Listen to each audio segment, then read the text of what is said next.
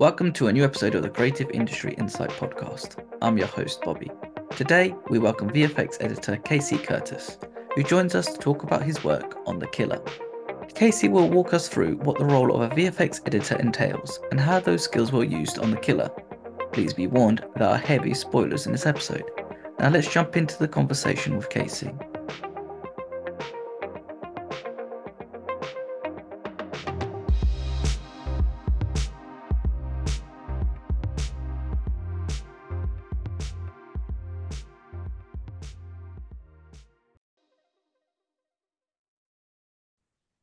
Hi, Casey. Thank you for joining me today. Hi, thanks for having me. Um, I'm glad we managed to squeeze this in before the whole sort of Christmas break break and um, catch you before your uh, holidays. I'm glad that we could squeeze that in, and we're here to talk about The Killer, which has recently been released on Netflix. I was lucky enough to watch it at London Film Festival uh, with a sold out audience. So I think the hit film hit very, very differently in a packed audience than it would be in my living room. I, I bet, yeah. Unless your living room is uh it's packed with an audience as well. Yeah, most of the time that I've seen it, it's just been by myself in my edit room. I've seen it once in a theater and it was quite a different experience as well. So I'm glad you got to experience it that way.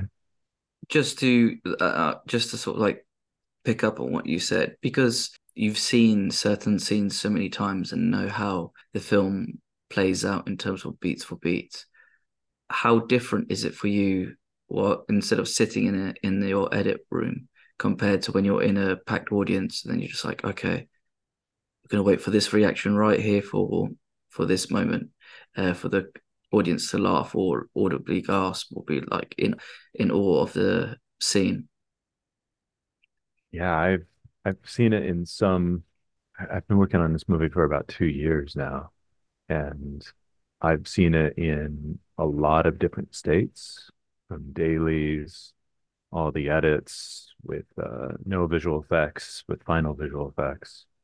So, some when I watch it, I have memorable quotes from it that I laugh at that the audience never laughs at because the the joke of uh, him saying interesting to the woman trying to sell him wealth management.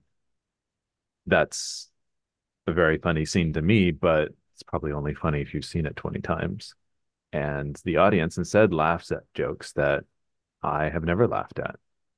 And I've just seen it in so many different kinds of context that the quotes themselves I was totally surprised by the real reactions versus uh, my reactions. And then I watch it for the visual effects, and I can't really unsee certain visual effects. And I had extra scrutinize certain shots, even on the big screen. And an audience probably doesn't even think twice about most of the shots. Do you feel like that? Like, do you know what? This is like the perfect time to drop the quote that I have to live among the normies. That's what you're probably like when you're like, oh, I have to watch it along with the normies and uh, see how uh, how it plays. I just want to uh, just I, I, before we sort of jump into the question I prepared.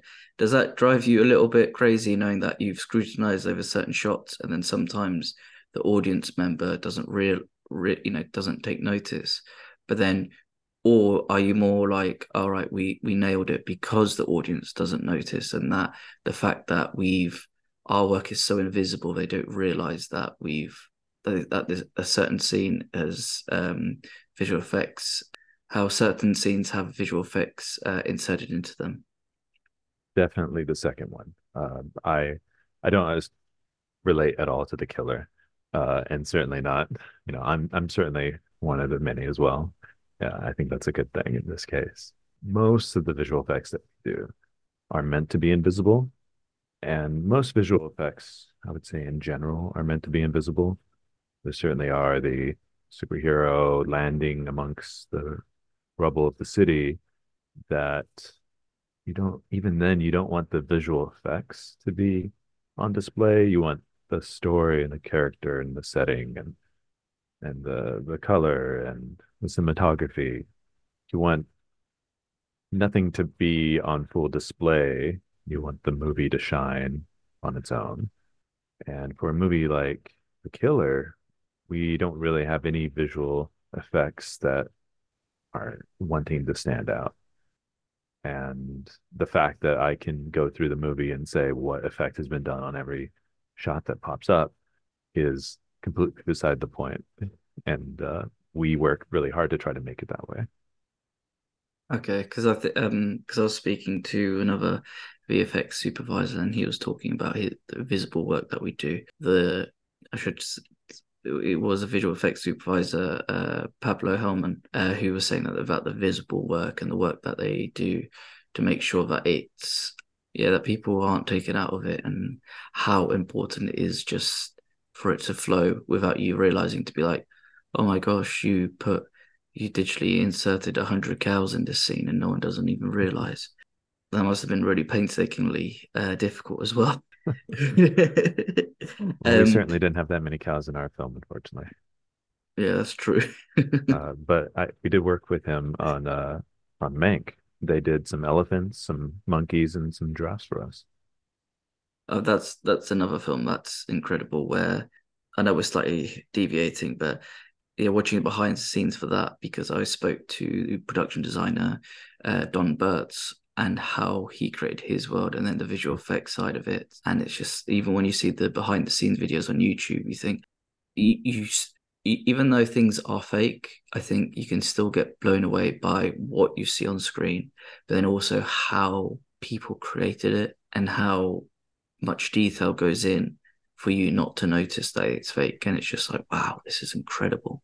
But then also, I always think about like, imagine if there was someone who watched films 100 years ago to then see what we can create now. Like, their, their minds must be, would have been blown back then. Like, I would love to think, no, what their minds must be like now if they saw it and they're just like, no, I can't compute this. This is incredible. Yeah. And there's, there's so many reasons to have specifically visual effects, like the, the brute scene. So many of the visual effects are done for safety or or some sort of car crashes that they might have done in the 70s that we do all digital now is to save the money on shutting down the highway and then crashing. How many takes do you want to do? Do you want to do five takes? We need five cars then to completely destroy and set up the rigging for it. And lives have been lost doing that. And so some safety aspect is important. It is is definitely part of visual effects. And even on a movie like ours, where we don't we don't have any car crashes, we're removing people on wires so that Sala can land on the stunt double without crushing him. And uh, I don't know if you've seen the behind the scene. There's a video of the brute fight behind the scenes where it shows all the stunt choreography, and that kind of stuff is amazing. And I don't really think about it, and I just see oh, we have two actors, we're gonna have to paint out these wires. But to hear their explanation of, oh, we're we're doing this because it's safer this way, or this is a very, very dangerous move, so we're gonna do it like this. It's just fascinating to hear everyone on top of their game and Don Burt working with them to remove parts of the floor and make this part uh, padded and how it seamlessly is part of the floor until we reposition it, and then it's a visual effect shot. And all I know is, oh, okay, we just need to fix the floor here. But to hear the whole backstory of how it got there is really fascinating and sometimes lost on us. I think as well, like audience members, you don't. If we watch a scene where somebody, uh, you know, brute seat, brute scene fight, as you're mentioning, yeah, there's so much that goes into something like that where as an audiences you don't realize how much planning needs to go in and the fact that you need to remove this floorboard here or put these wires here um, that people will need to take out later on. But then also we need this padding here because if somebody crashes through that, they can't actually crash through brick walls because you know medical bills and you're going to get sued for really hurting someone. And then the safety element of it all, it, it is like it is pretty like mind blowing the amount that people need to prepare for just the day, but then also for what you guys have to do afterwards to you know create the final scene of the film. just to sort of jump in before we start talking about the film again, because you are the first, you are the first, you are the first VFX editor that I've had on the podcast. I'm curious, what is a VFX editor, and what what role do they play in making the film? So, uh, VFX editor, there's it's a complicated answer. There's usually two kinds of visual effects editors. There's a visual effects editor that is on the vendor side for a VFX vendor. So ILM will have their own VFX editors, Ollin will have their own. They usually deal with mini movies, mini shows, but only for that vendor. And they also tend to not be a, a union role or or they fall under a different union, hopefully. And then a movie or a show will have their own sometimes their own vfx uh, editor. And so i was the only vfx editor on the editorial side for killer. And so i only deal with one movie but i deal with a lot of all the vendors and so not every movie or show will have a vfx editor might be a little controversial amongst them to say this but i think I always think of a VFX editor as a specialized assistant editor. So a movie that doesn't have a large number of shots, visual effects shots planned, or doesn't have a large budget, the assistant editor will handle the role of a VFX editor. So an assistant editor is kind of uh, well, editorial is the hub of post production. They are creating, they're the receiving from production, they are receiving communication from scripty and camera department and sound, and they are editing the movie, but they're also sending out uh, what we call turnovers to the sound, to score, to uh, color, and to visual effects. And they're also receiving these things back, except for color correction, if uh, depending on what the pipeline looks like, is often just the one who delivers. So when you send out a version of the movie to sound, you're you're probably not doing that many turnovers. And when you are, you're doing the whole reel or the whole movie. If you're someone like Fincher's post crew, you are doing a lot of turnovers. Uh, and they're incremental and small, and they're able to start working on it earlier. But as far as visual effects, it's every shot that is done is a turnover, or think of them as a group of shots. That's the turnover that you send as a package to a vendor. And so it entails a lot of tracking, a lot of we sent these 10 shots to this vendor to do this kind of work on we haven't received half of them back, or we've received all of them, but we had notes on these, and to keep track of all of that and to see how far along we are. That's, I think, most of the job. That's most of the job of the VFX editor. And during production, they also do temp VFX, which for us is mostly stabilization. But for an easy example is green screen, blue screen, it's a lot better to edit with some sort of temp e you know you put the background back there and maybe you'll get direction saying uh, the horizon is a little low on this or actually the angle we'd be looking more at the dome of the pantheon when it should be in the middle of the window on this angle.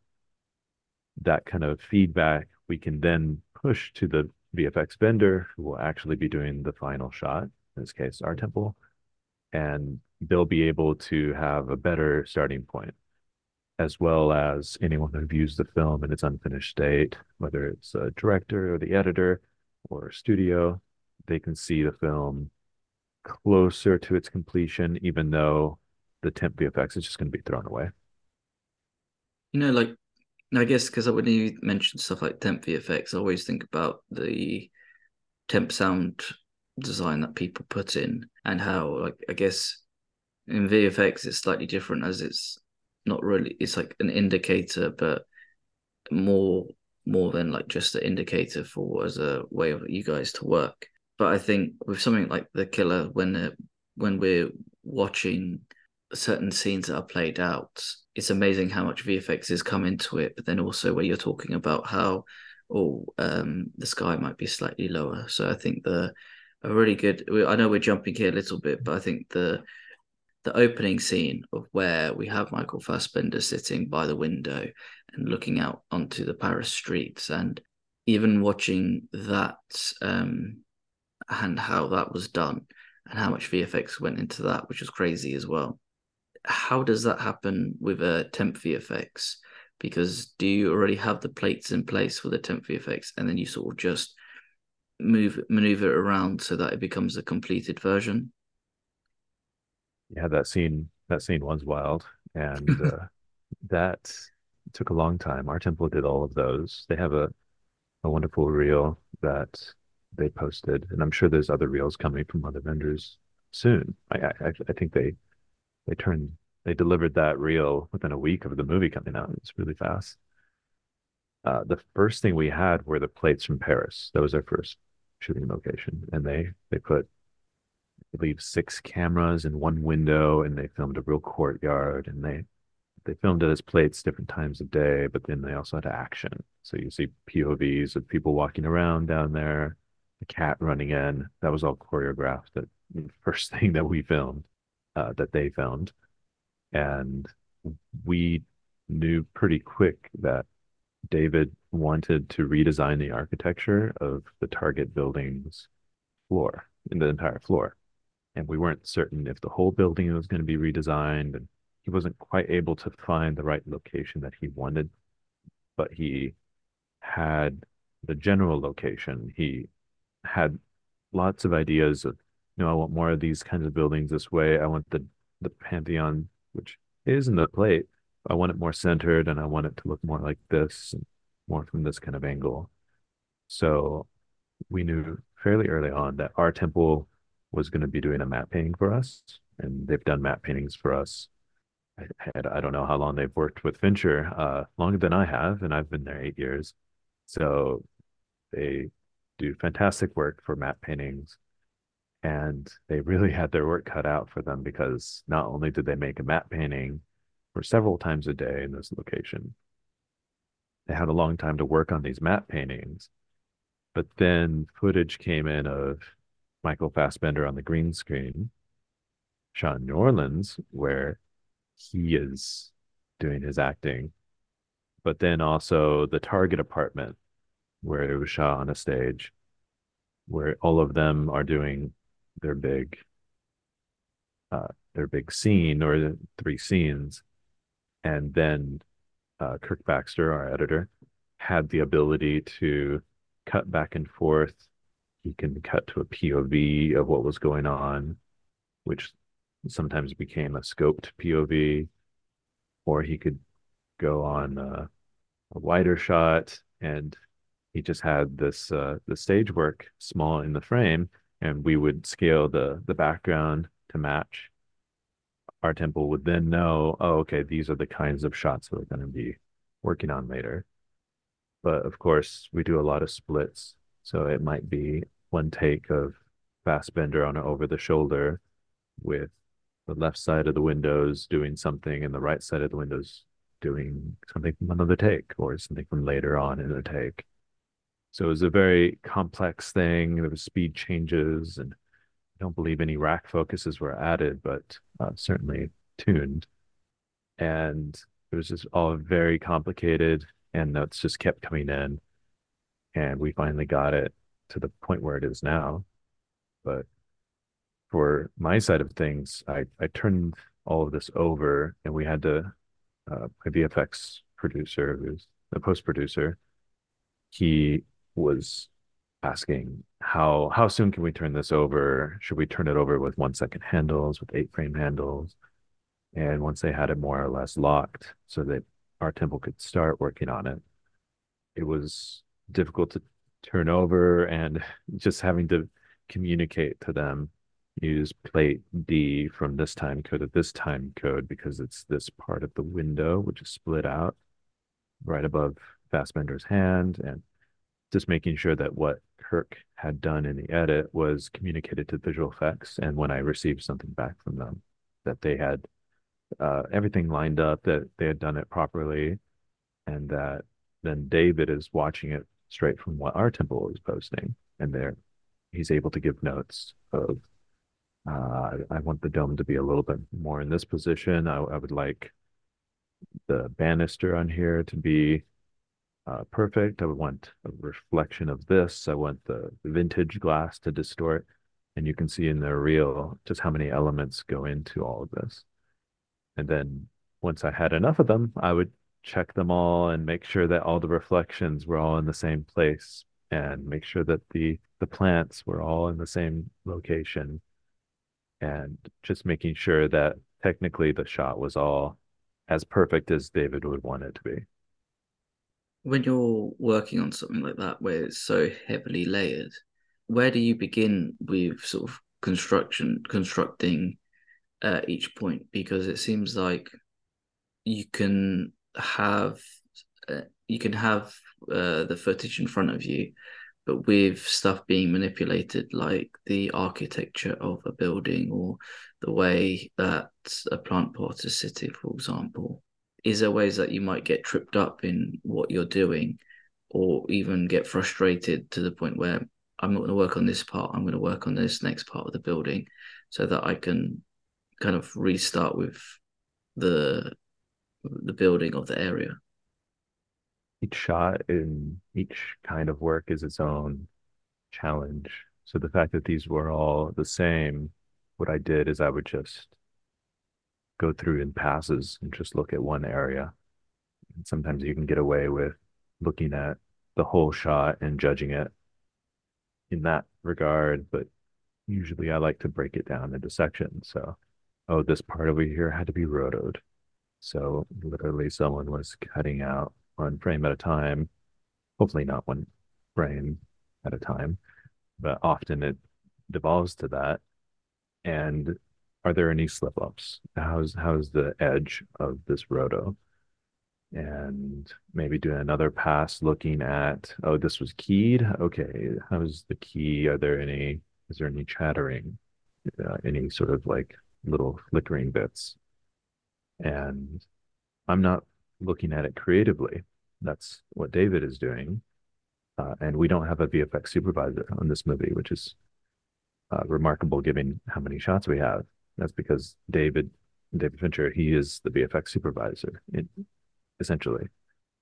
And he is on set. We don't have any visual effects people on set because he's there. He's saying, yes, I think we're, we're going to need this. We're going to need that. These plates would be good get this kind of lidar, or Erik Messerschmidt is getting lidar, and he's also reviewing all of these shots, and he is approving or declining or giving lots of notes or eventually giving no notes and approval and just the the technical aspect of it he trusts us to to look at it and so i try to look at it with a microscope and i know no one's going to look at that with a microscope. It's a one second shot that plays in the theater for one second, and before you know it, you're on to the next shot. But I'm looking at these plants, and are these plants rattling at the same rate as the windows are rattling, or is is this lamp?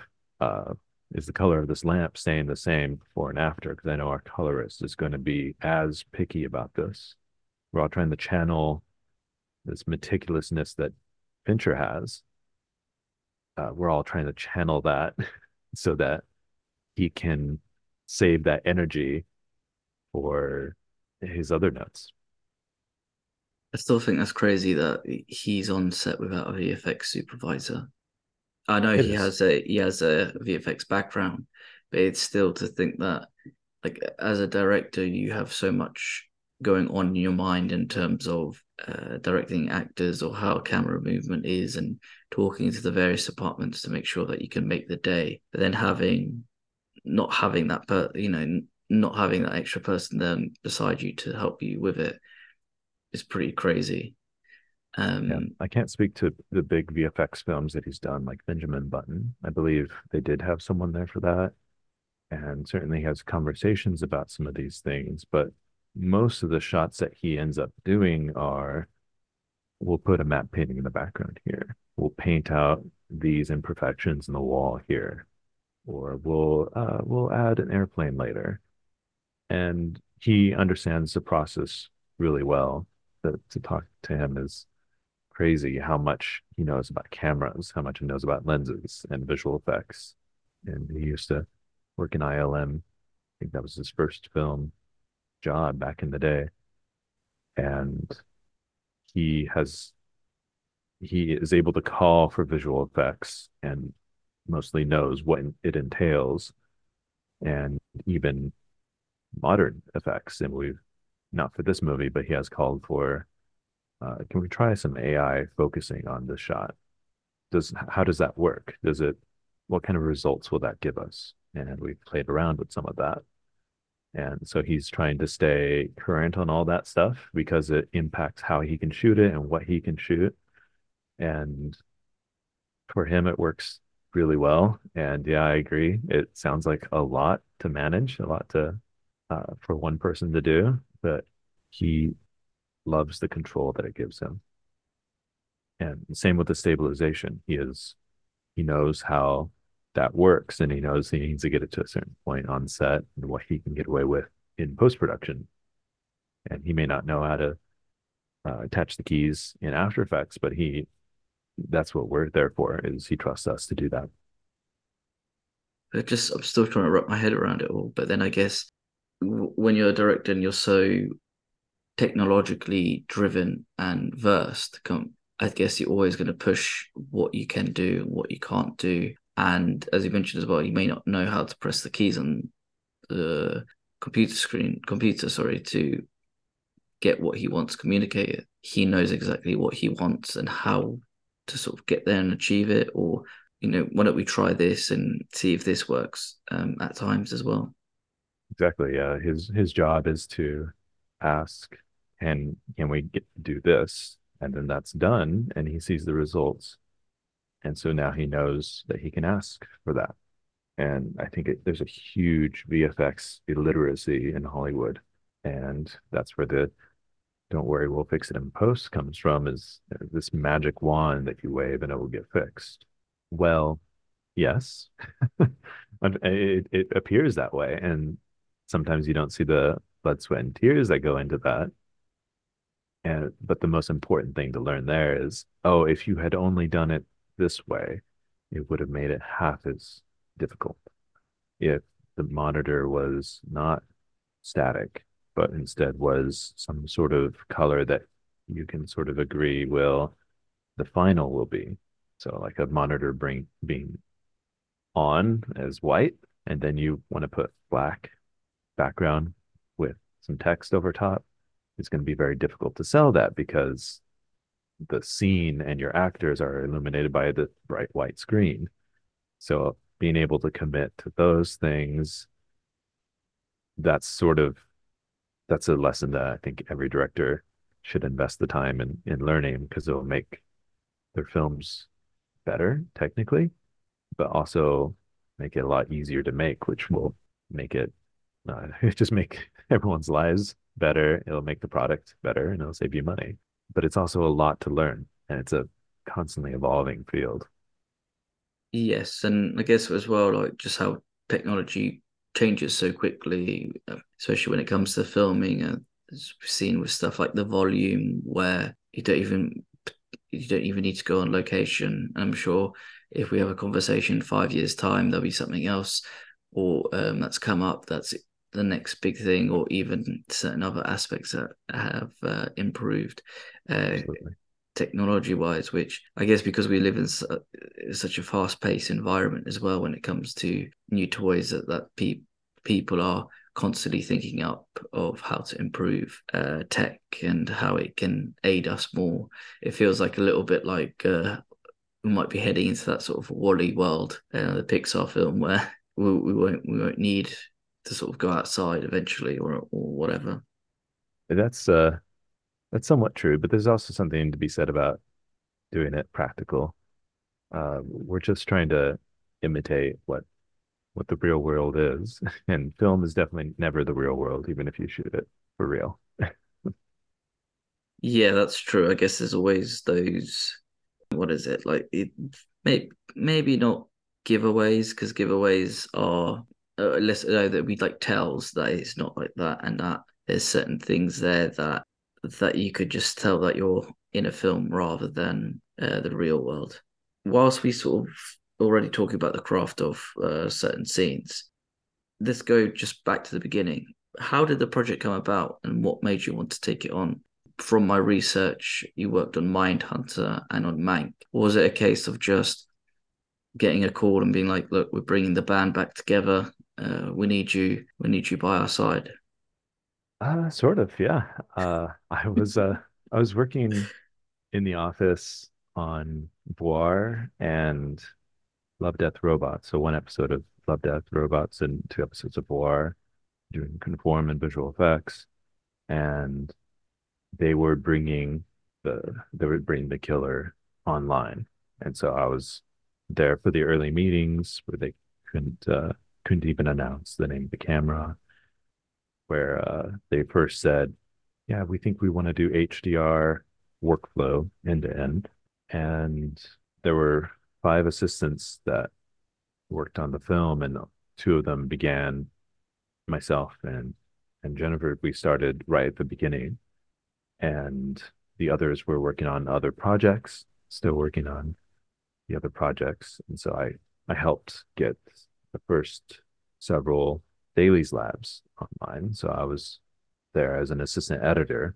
as opposed to a VFX editor at first because there was no visual effects to do. And so that's why I've been working on it for so long. And that's kind of been the way that I've been working since Mindhunter. I've been, I was hired on Mindhunter as a post PA, and that was I knew someone. Uh, I just moved to LA from from Albuquerque, and I knew someone who worked on House of Cards. I knew someone who knew someone who worked on House of Cards. So I, I bought him lunch, and he said, "Well, I, maybe I can ask you to help out with the film." I proved that I was able to, uh, that I was a good worker, that I knew knew what I was doing, and he recommended me to Peter Mavromates, who's our post producer and he was just starting to look for a post PA. This the timing worked out perfectly, and I know that's that's like the second to worst answer I can give you, right? The worst is nepotism, and I I don't know the the name for it, but yeah, a friend of a friend, hire a friend of a friend. But so much of my experience has been that's the preferable way of, of hiring people is that you have someone who vouches for someone else and you have some sort of inclination that this person knows what they're doing or can learn what they're doing. And uh, I, I, feel like that's that's both film and just the real life. real life. Uh, that's how people are hired. Is there's no job posting that I applied for. Uh, it would, might be easier that way for someone who's who's coming into it, but I just worked on on things, met people, and and uh, I ended up at Fincher's Camp, and I worked my way up from a post PA to a, a apprentice, an assistant. I worked in DI for all of Mindhunter, but I was really interested in visual effects. So on Mank, I switched over to that, and it was every show has been a very different experience for me, and it's been fantastic.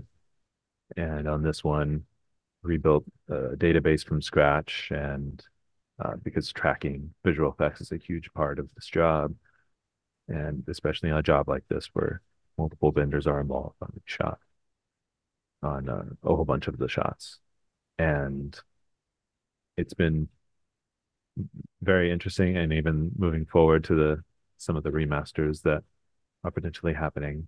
They're all just very different experiences and just very happy to have been there for i think it's seven and a half years at this point.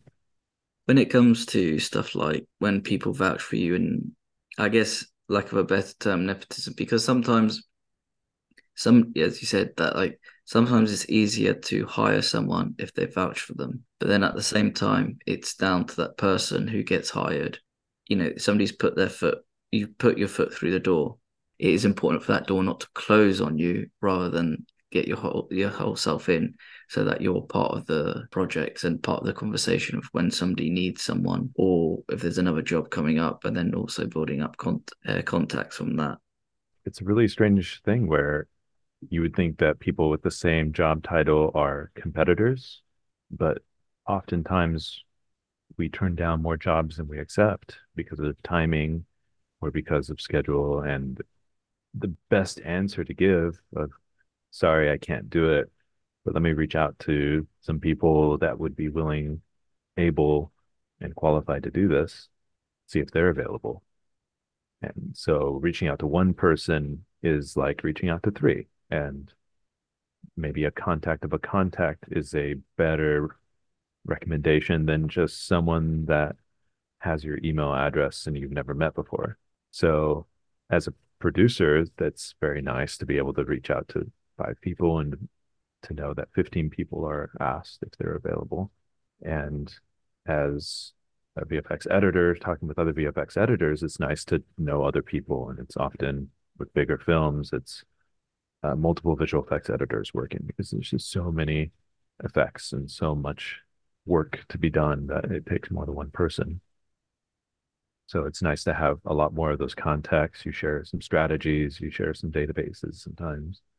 And instead of us competing against each other, it's even at the same level. We're still collaborating, even though I've never worked with some of the people that I've recommended. Yeah, and isn't that crazy as well that you would think that like you are competitors that different mindset. Yeah, I can't give this job to this person because this is going to happen. But realistically, it's more to do with here you go. You know, I can't do it, but you know what? This guy, this person, sorry, is just is just as good, and they'll be able to help you out and sort you out, and they're um, available now. So good luck with that. But hopefully, in the future, we can work on another project and then go from there. Really, yeah. Um, and a good good recommendation is better than just saying no. Sorry.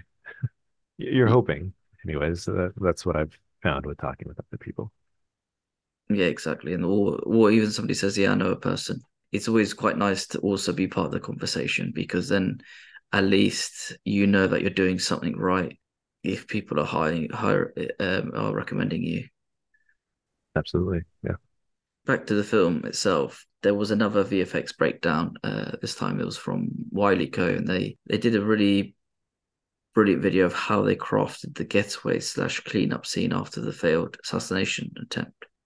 The reaction online is quite astounding to, that people like I couldn't believe this was VFX. Wow, look how much is involved. I can't believe uh, this is the detail that's gone into it. And you, again, as an audience member, you do get blown away by the invisible work that you see in it.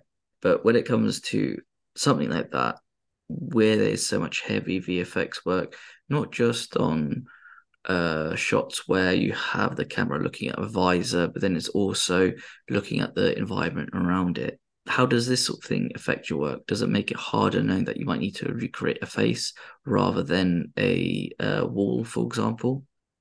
Uh, well, Wylie had 10 full CG shots, or rather, maybe I should say that some shots that involved big CG elements, complicated things like the experts shot in the forehead and the neck twist and the nail gun firing in Hodges. And the, the majority of it was in that chase from from Paris that they showed. But most of the scene was practical. They attached cameras to the the Vespa or to the scooter and got the tires and a lot of it was the stunt driver riding around in Paris. And then they also took plates with this really adorable little electric car that they attach all these cameras onto.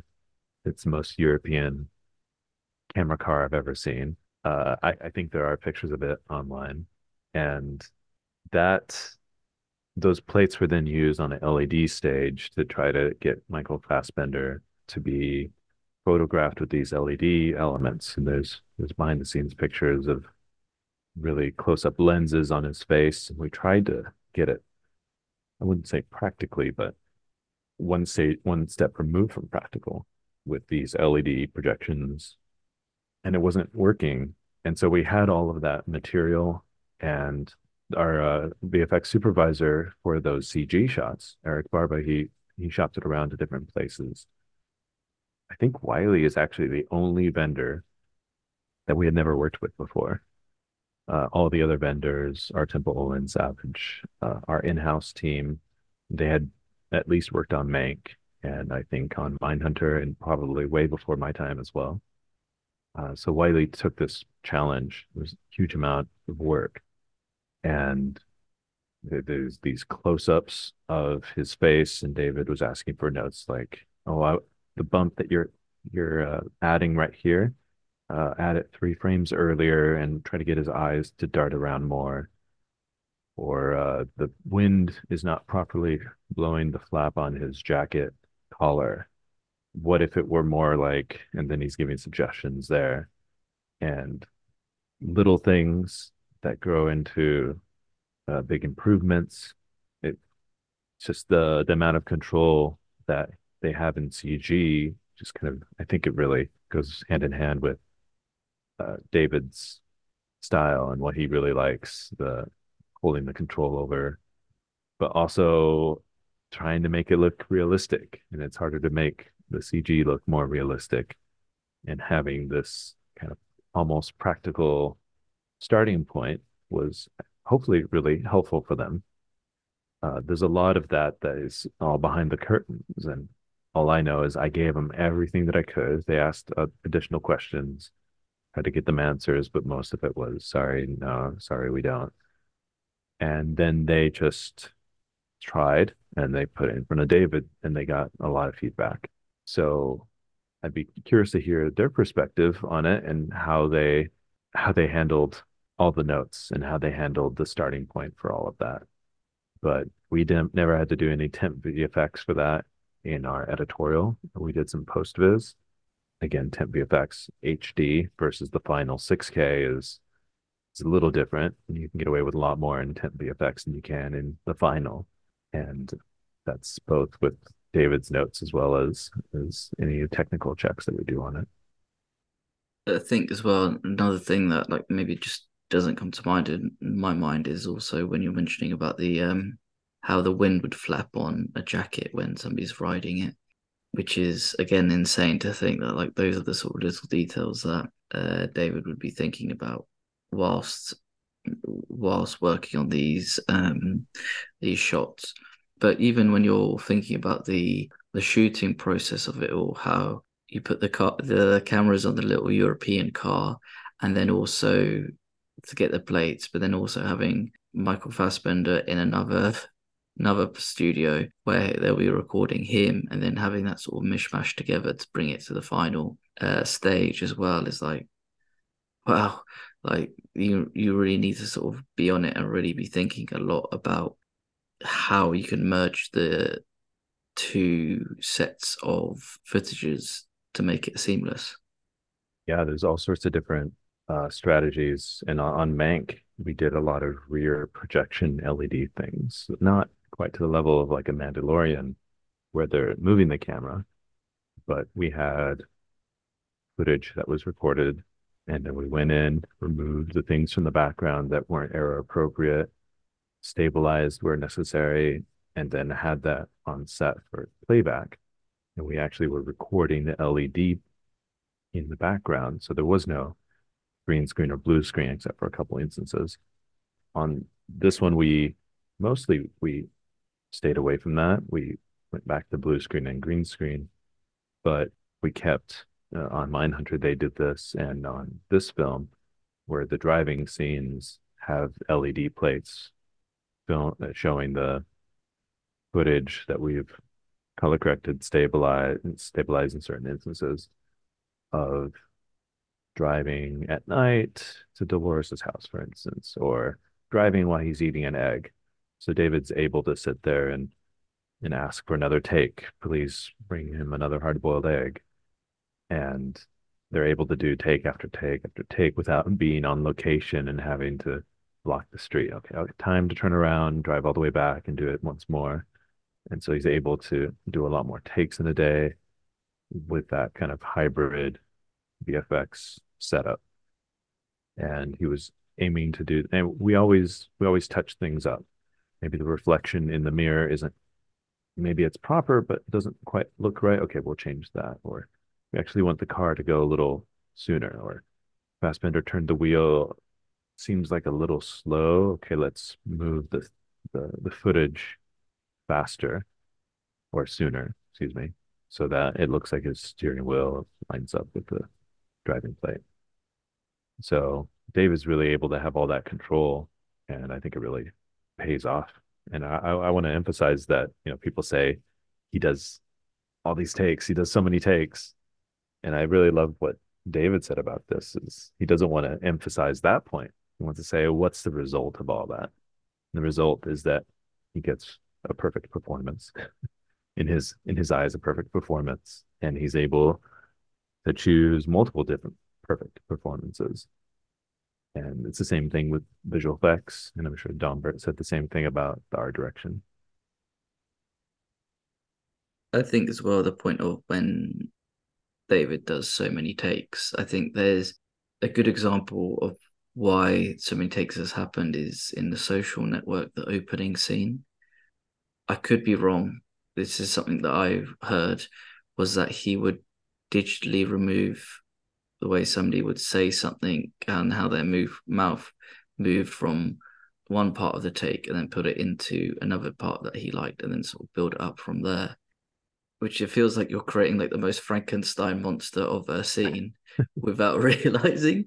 You're not realizing well we no let me change that. You're creating frankenstein scene like without the audience realizing yeah if if they don't realize if if the uh, the the point of the scene is what it conveys to the audience, and if that comes across with the Frankenstein scene, then I mean that's that's what editing is. And we I wasn't on the social network, so I can't speak as to a mouth replacement, but we certainly have done splits, which feels like it's in the same vein where you have a, a two shot, two people talking to each other, and the actors chose a certain amount of time between each delivery maybe the editor at that point says, let's half that time.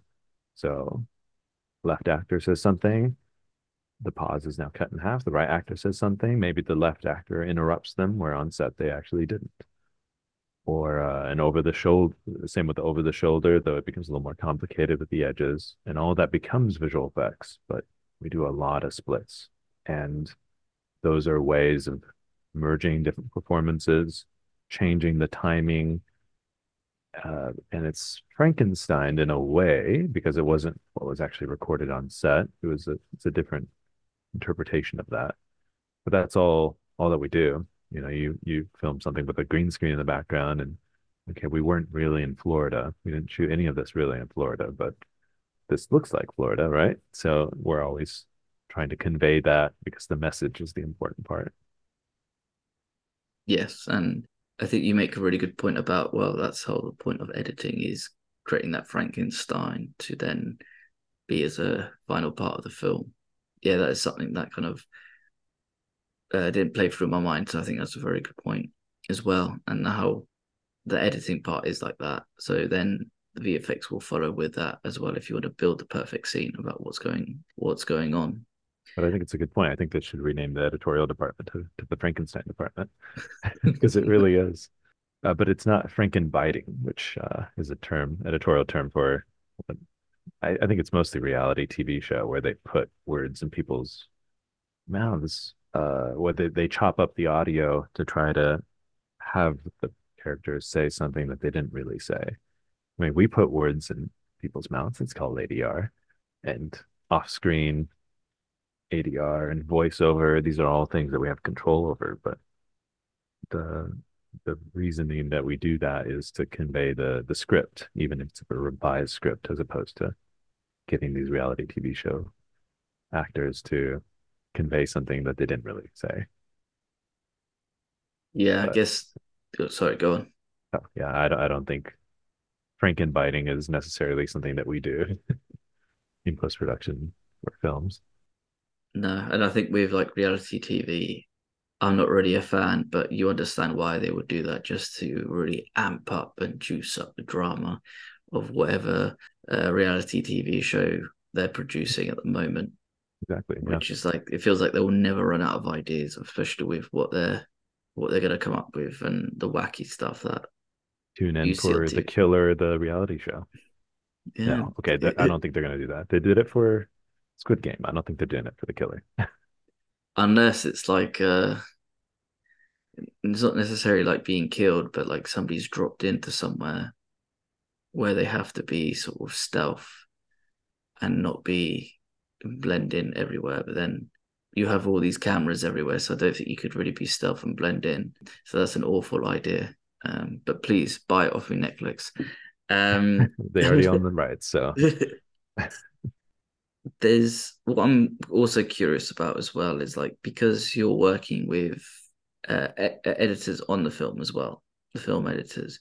How do you guys work uh, with one another, but make sure that your work doesn't overshadow each other? Is there a case that your workflows are very different? Have they already cut the scene and then let you work on it? Or is it the other way around that you're working on it and then for them to cut it accordingly? I think every relation is is unique there because I think every film is. But again, I still see myself as a assistant editor. So I'm working with Kirk and sometimes we ask him, the VFX producer, and I, we ask him, how far along is the brute scene? When can we start giving that over to Savage? And maybe the answer is, okay, let me work with David and get, okay, well, we got through the first half and he's, he okayed giving that to them. Okay, well, that gives me plenty of work on. There's a lot of visual effects in the brute where uh, we, we want to deform the hole in the wall that he punches with his fist. We want to add particles. All that is stuff that they can start working on.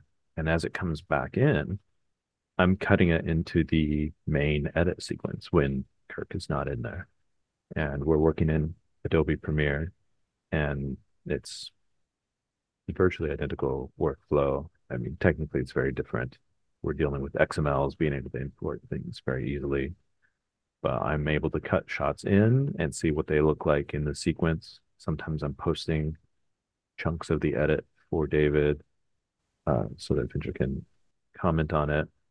And sometimes Kirk also wants to know hey, that shot of the clouds is in, someone thinks, usually uh, maybe Fincher or Peter Mavromates, they, they think that you, can you take another look at this? Does it still cut how you think it was before that effect was coming in? Or we now have blood dripping in the brute. The only blood in that whole scene that is practical is the blood that the actors have on them all the blood that's on the ground and especially the dripping blood. Oh, do we need to reach out the sound department? Does Skywalker need take a look at this? Oh, it's because it's simulated or a, a simulation of blood. It's harder to change the timing on the side of visual effects, and David has approved this look. So the temp, blood dripping, can we even rearrange those? Those are the kind of uh, because editorial is kind of the hub of all these departments, we're the best to say, I think this connects to this department. Let's get these two people talking, or let's see if these graphics are going to change this thing in color. Okay, can we get an alpha channel? All those kinds of communication and cooperations are really important so that something doesn't come up at the last minute and you realize you have to redo something or you have to do something in a rush.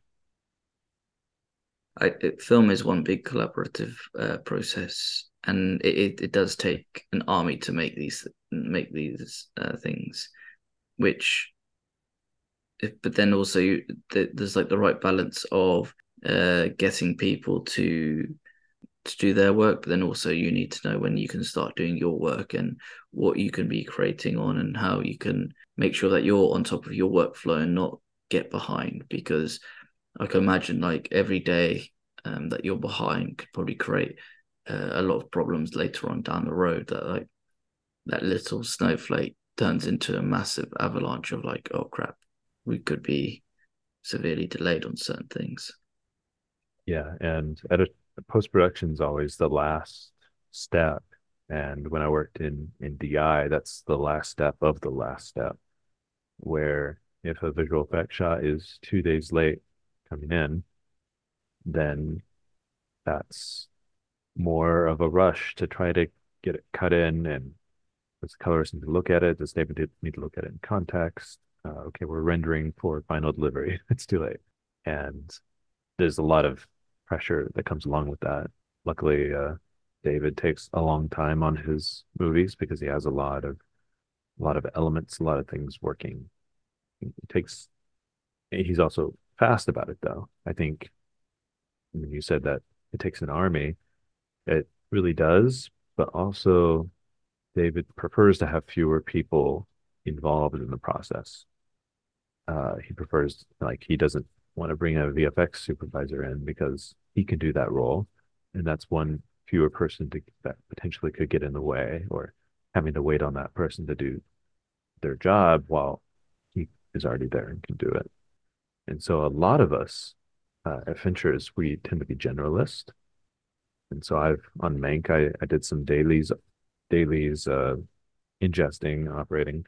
And I was trained from that to assistant editing to visual effects to conform. And that's like the whole visual spectrum, the spectrum of uh, all the picture things. I don't have nearly the experience with sound, but so I can't speak to that at all. But as far as all the, I'm trained on doing all of that pipeline, so I can train anyone to do that. Or if someone's out sick, I can step in and do that. Or I know that, oh, because conform will probably require this, it's better if visual effects ask for those alpha channels now and then marry them in the EXR as opposed to having a sidecar file.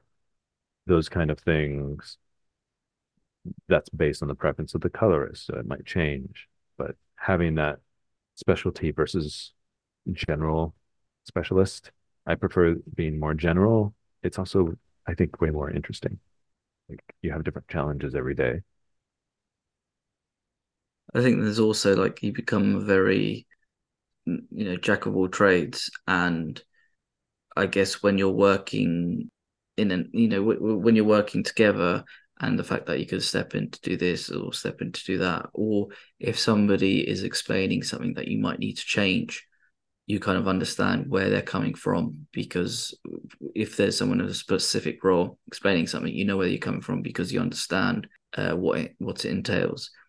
And I think with when they talk about David Fincher not having a not having a VFX supervisor and being that himself, it probably also probably helps as well in terms of the dialogue between people that he, he kind of cuts out that middle middle person. But then he can just go to people directly and say yeah if you do this if you do that if you change this you can change that. Um, that might help with just getting getting things done and also and also just sort of going to direct people directly. Yeah, I definitely agree. I think uh, because he emphasizes the he's a, a generalist as well, that he knows a little of a whole bunch of things, and he's very eloquent in his speech, and he's very direct, and you put something in front of him, and he will give you a note. He will have feedback on it one way or the other, and just him knowing a little of everything encourages us to also have that attitude because it really does help sometimes. Specialists are really good at what they do, but they often can't see outside of their own realm. So a camera operator doesn't need to know about stabilization.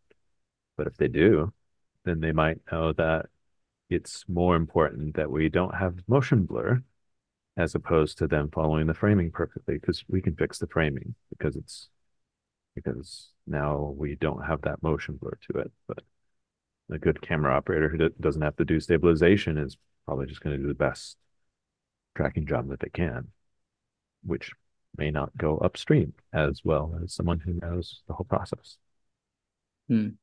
and i guess also just makes it easier maybe not easier but just the um get a better understanding of what needs to be done and what happens on the day as well with if as you said if something if people know how certain things work as well. Just to um, come up to with um, my penultimate question uh, what was your favorite scene to work on? I think probably hodges. I know everyone answers uh, the brute fight but all the scenes that had heavy visual effects such as the the intro the the target shooting or the brute.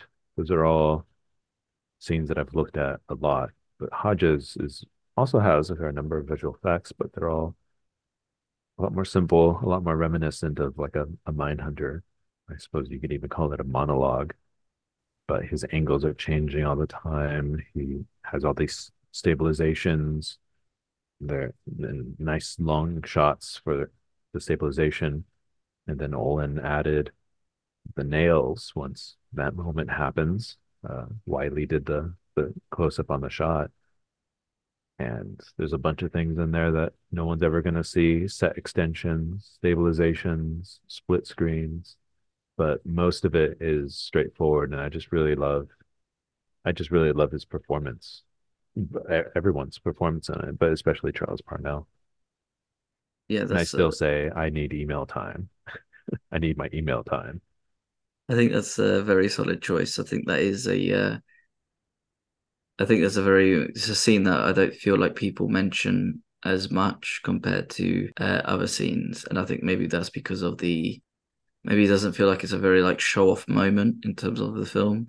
You know, like how you have the beginning, you can, you have the uh, killer overlooking uh, the building or the brutes fight scene, or even when you're with Tilda Swinton and having those sort of moments. This one's a more of a, uh, I don't know, it feels like a more of a smaller scene, but very chaotic because things have been miscalculated, and it's also just like, oh, uh, what's going to happen here, or what's happened here because of the the killer's mistake.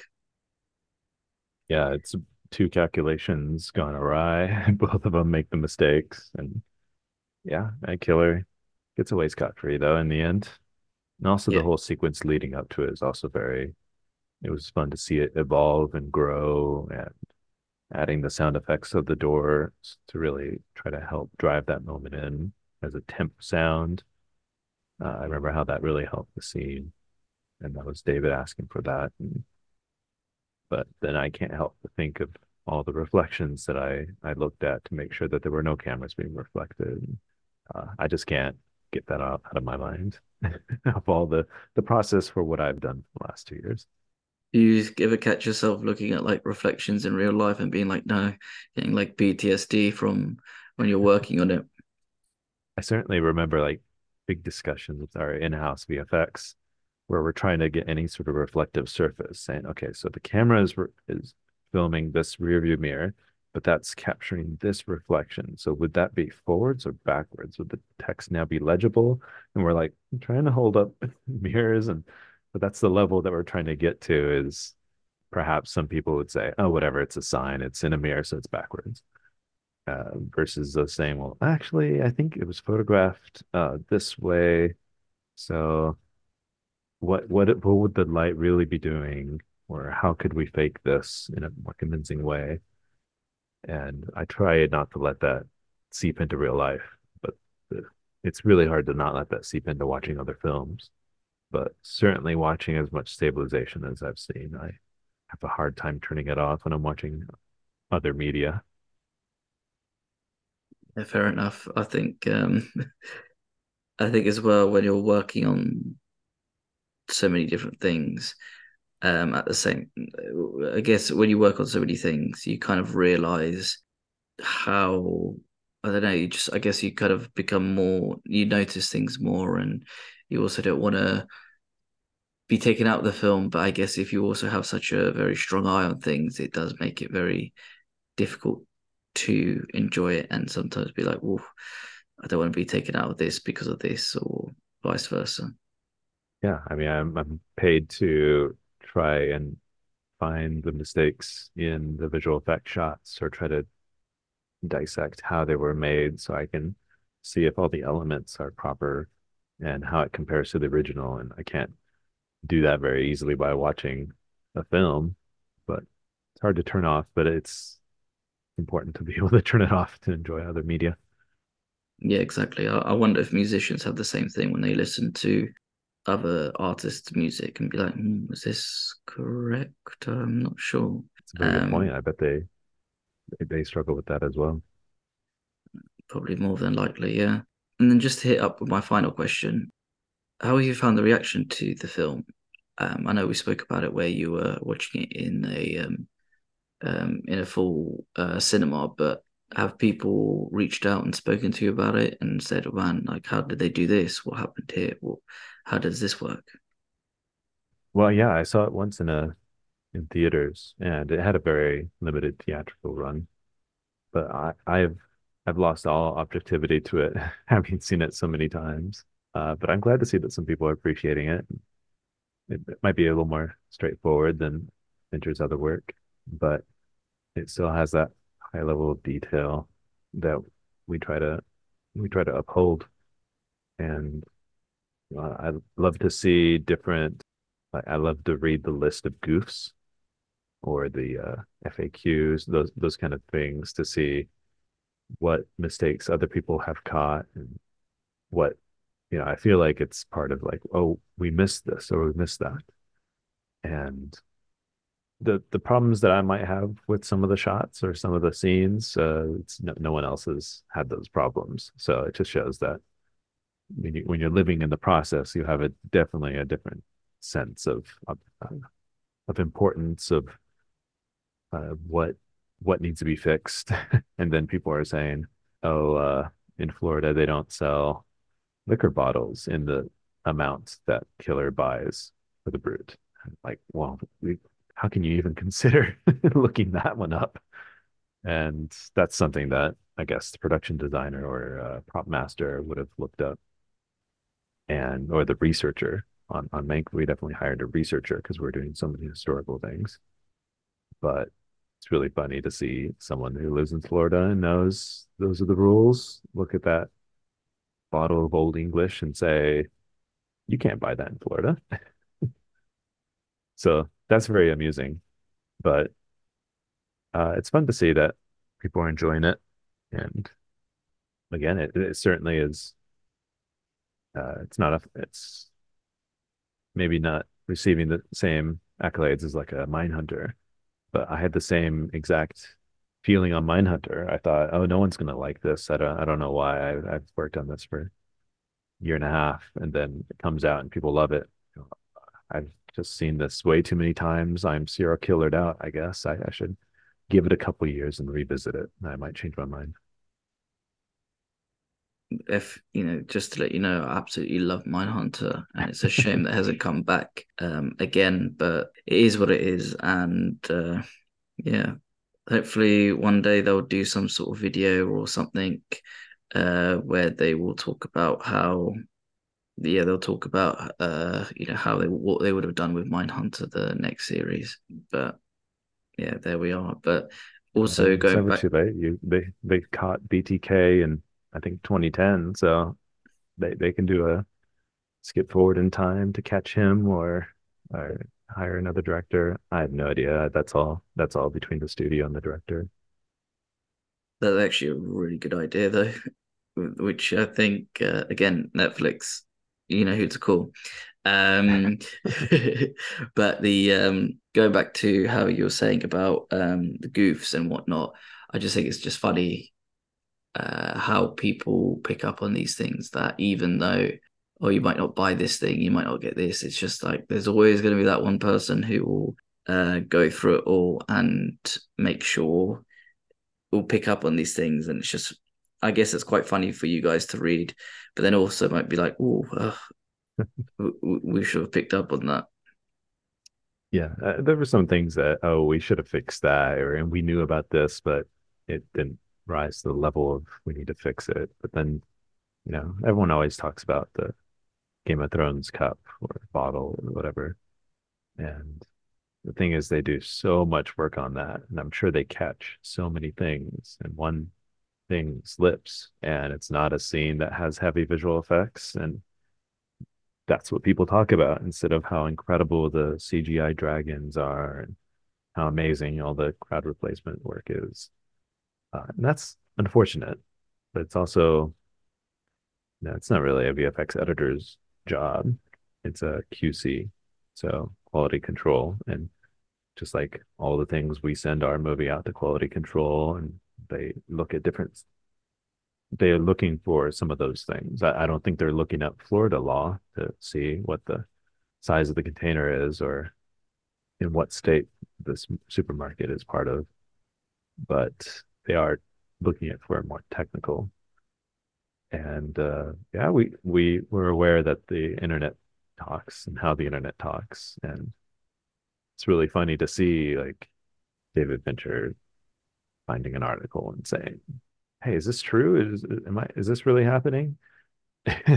for something that re- relates to him. He's like, ah, surprise, now you know. or no, that's just a rumor. So how many headlines have come out saying My Mindhunter season three is green lit? None of them are true. I could always imagine like it's like the Homer Simpson going reversed into the bushes meme, uh, not meme gif, sorry. Yeah. Of like, when is this true? It's like, uh, and then just guys sort of like disappear backwards. But I guess, as I said, there'll always be something, and there'll always be things that'll be pointed out about it all. It's fun for them, so it's fun uh, for us as well. no, it's too late to work on it. it's like, oh, we can't do that. We can't fix it in post post. So uh, enjoy, guys. well, you can a little bit. Just look at the what was that movie that was criticized for having a lens flare that people thought was a dead pixel in the center? Army of the Dead. Oh, really? I didn't. I, I didn't know that story. Um, I'm going to Google that uh, once we're finished here. That's an um, interesting one because everyone complained about it on Twitter when it was called that, and it got such kickback that they went ahead and fixed it. So if you watch it now on Netflix, it is not the same uh, final as what was originally criticized. Um, well, so it does have it does have some impact.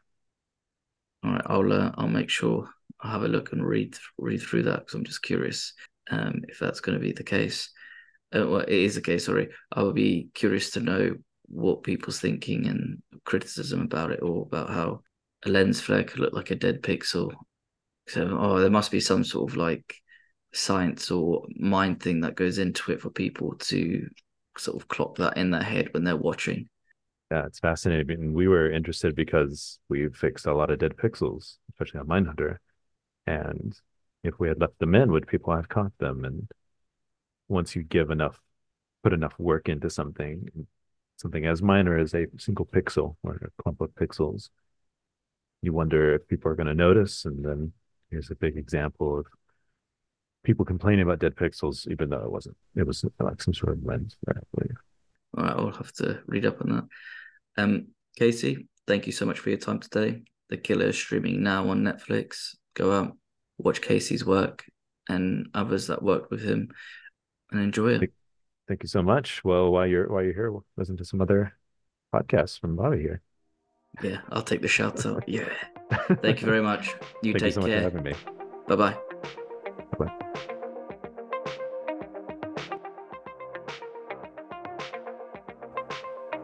Thank you for listening. Please subscribe, rate, and review this podcast.